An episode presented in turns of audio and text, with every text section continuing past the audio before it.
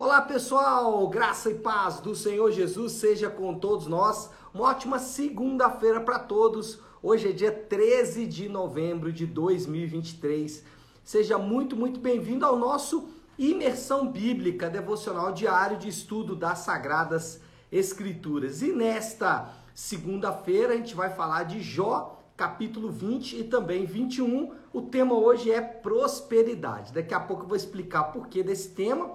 Mas por hora, basta a gente ler aqui o versículo 13 e 14 do 21, que a gente já vai começar a perceber aqui alguns indícios né, do motivo desse tema prosperidade. Vamos lá, Jó 21, 13 e 14 diz assim: Os ímpios passam a vida na prosperidade e descem à sepultura em paz. Contudo, dizem eles a Deus: Deixa-nos não queremos conhecer os teus caminhos. ai, ai, vamos lá, né, Jó? Gente, Jó e é, Zofar, dois desses é, personagens aí do livro de Jó, é, estão discutindo sobre o destino dos perversos.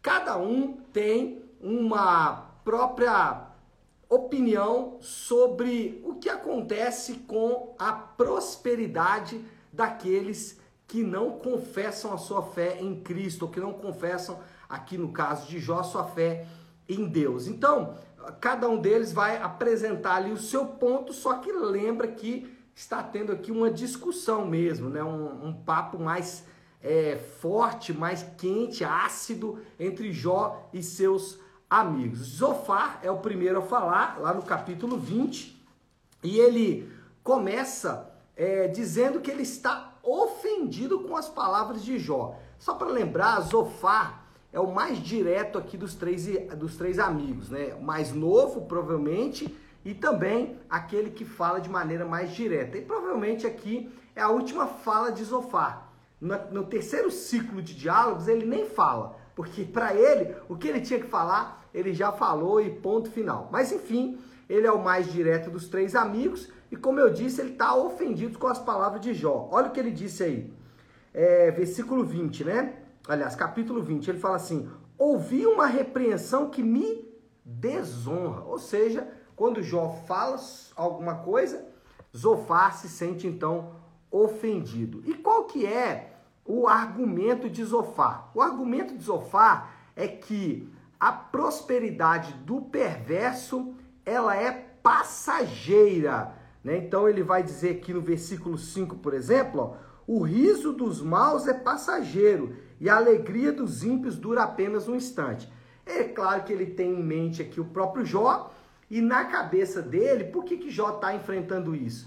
Porque Jó é um perverso e a sua prosperidade durou só um tempo. Agora a prosperidade de Jó se foi, e esse é o argumento dele. Ele está dizendo o seguinte: que o ímpio, né, o perverso, ele tem uma prosperidade curta. Esse é o seu argumento. E aí, por fim, ele vai expor diretamente os pecados de Jó. Olha aí o versículo 20. É certo, certo é que a sua cobiça não lhe dará descanso. E ele começa a discorrer aqui sobre várias coisas que ele acusa Jó de pecar. É que ele começa dizendo que Jó é um cobiçoso, um invejoso, e aí do 20 do versículo 20 até o versículo 29, ele vai então é, expor diretamente os pecados de Jó.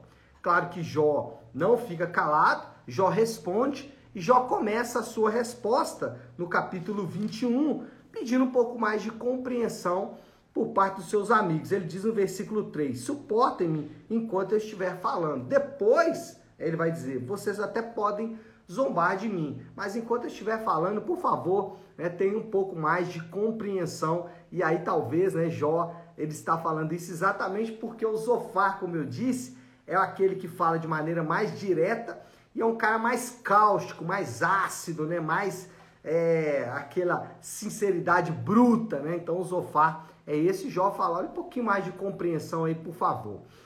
Enquanto a tese do Zofar é de que a prosperidade do perverso é passageira, Para Jó, a prosperidade do perverso é apenas aparente, ela tem uma aparência de prosperidade, mas ela não é real. E esse é o que Jó vai desenvolver aqui em todo o seu capítulo. Ele começa descrevendo a prosperidade do perverso, que foi o texto que a gente leu, o 13 e o 14, ele diz assim: "Os ímpios passam pela passam a vida na prosperidade, e descem a sepultura em paz. Contudo, dizem eles a Deus: Deixa-nos, não queremos conhecer os teus caminhos. Então o que ele está dizendo?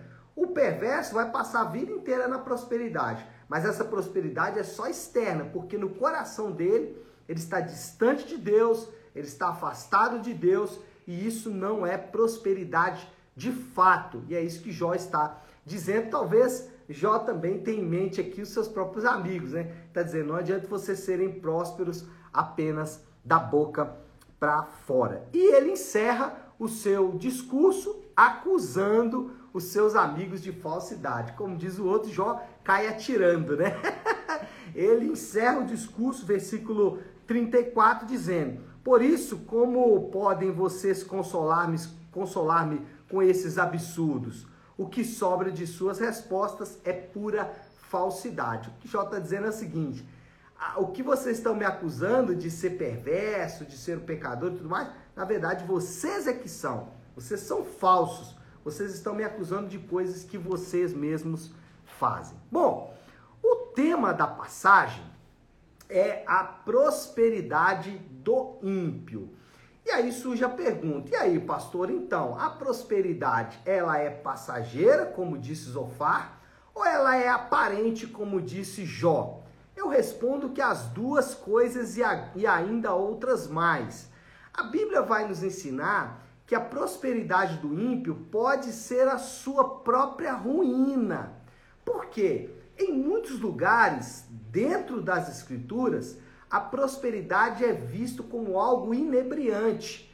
A prosperidade ela pode lançar uma neblina, um véu e impedir a pessoa de enxergar claramente. Então, prosperidade pode ser uma ruína. Por quê? Porque ela pode tirar a nossa capacidade de enxergar com clareza. Por exemplo, alguém que é, peca e não tem nenhuma consequência do seu pecado, pode imaginar que o pecado em si não tem nenhum tipo de problema. Ele fica inebriado. Mesmo que ele experimente problemas, ele não vai conseguir linkar uma coisa na outra. O ponto é esse. A prosperidade, por vezes, funciona como uma névoa, como uma neblina. Ela é inebriante e aí impede o homem de enxergar claramente. Além disso, prosperar, aliás, o próspero, ele pode estar alimentando uma idolatria. Então, por vezes, a pessoa ela idolatra o dinheiro e como ele está experimentando a prosperidade financeira, ele não vai tratar com esta idolatria. Pessoa, por exemplo, que está idolatrando a saúde, ela pode experimentar uma saúde perfeita e ela é, não perceber que está idolatrando a sua própria saúde. Pastor, mas idolatrar a saúde, é possível alguém fazer isso? É possível sim. Qualquer coisa boa ou má, ou essencialmente boa ou má, que ocupe o lugar de Deus, isso pode se transformar em uma idolatria. E a prosperidade, por vezes, alimenta a idolatria. Então, às, às vezes a pessoa idolatra o dinheiro e ela é incentivada a buscar ganhar mais dinheiro e o que vai acontecer é que a sua idolatria vai ser então alimentada. E outro ponto importante sobre a prosperidade dos ímpios é que Deus entrega os ímpios aos seus próprios prazeres. Por isso que a prosperidade pode ser uma ruína. Romanos capítulo 1, Deus vai, é, o apóstolo Paulo vai dizer que Deus entrega os ímpios aos seus próprios prazeres. O que ele está dizendo com isso é que muitas vezes experimentar prazeres pode ser a ruína de uma pessoa. Então, a prosperidade, ela pode ser uma ruína. É isso mesmo, por incrível que pareça. Pastor, então não, não devo experimentar prosperidade Deve, porque a prosperidade, de acordo com as escrituras, ela é concedida por Deus por meio da graça. Então, o que nós aprendemos é que a verdadeira prosperidade é o que Paulo denomina em Efésios de as riquezas de Cristo. E o que são essas riquezas? O que é ser próspero do ponto de vista de Deus? Ser próspero do ponto de vista de Deus é ter salvação em Cristo Jesus. Isso é prosperidade do ponto de vista bíblico. Essa salvação, ela pode redundar em resultados na vida do crente? Pode. Que tipo de resultados? Por exemplo, por causa da salvação em Cristo, o crente pode experimentar saúde plena. Por causa da salvação em Cristo, o crente pode experimentar prosperidade financeira.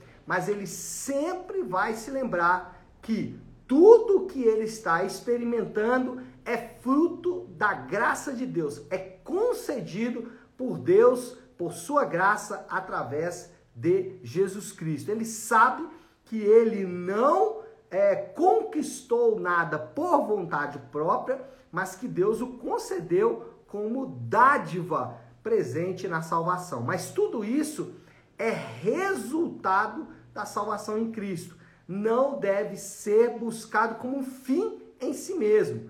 Então essas coisas, elas não podem representar o fim, mas apenas é, o meio ou o resultado final, o produto final da salvação em Cristo. Outro aspecto da prosperidade sempre destacado nas Escrituras é que o crente tem os seus pecados perdoados. E isso é de uma riqueza muito grande, é de uma prosperidade muito grande. Por quê? A Bíblia relata que nós não conseguimos, nem com o acúmulo de todas as nossas riquezas, pagar o preço pelos nossos pecados. Nem a riqueza do mundo inteiro é capaz de pagar apenas um pecado. Então, o que a Bíblia diz é que as maiores riquezas do mundo não podem pagar a maior dívida do homem que é os seus pecados. Além disso, a Bíblia também diz que os pecados eles podem envelhecer o corpo. E qual é o sentido aqui? O sentido é que é, os pecados, por vezes, eles vão consumir a, o nosso interior por causa da culpa, e isso vai produzir, talvez, em alguns casos, até mesmo enfermidades físicas. Em alguns casos, tá? Pontuando isso aqui de maneira muito clara. Então, o perdão dos pecados é um grande sinal de prosperidade para o crente. Para as pessoas do mundo, isso não tem valor. Para alguns irmãos, inclusive, isso tem valor secundário. Perdão dos pecados é algo secundário, é algo que Deus já fez e acabou e não me importo mais. Mas para as Escrituras, isso é ponto central. E o terceiro aspecto da prosperidade em Cristo, concedida em Cristo Jesus por meio da graça, é exatamente a vida eterna.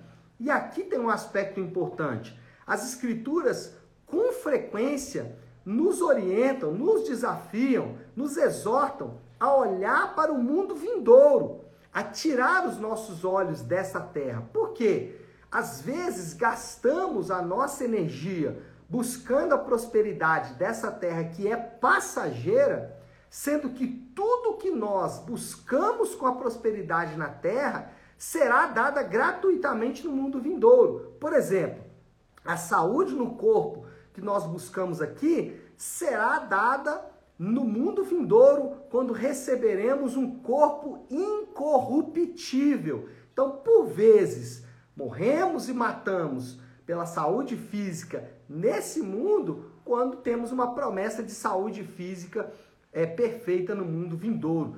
É, a, a, prosperidade financeira, por exemplo, comprar carros, casas, né, ou ter um iate, ou fazer viagens, exclui o fato de que Deus vai restaurar o mundo e que o mundo estará à disposição dos crentes. Os crentes poderão usufruir eternamente né, do mundo recriado, claro, mas das belezas que esse mundo apresenta para nós e ainda maiores ainda no mundo vindouro. Então, eu estou dando exemplos aqui de como, por vezes, nós nos esquecemos da promessa da vida eterna como aspecto da prosperidade dos crentes. Qual é a moral da história então? Os crentes têm outra perspectiva acerca da prosperidade.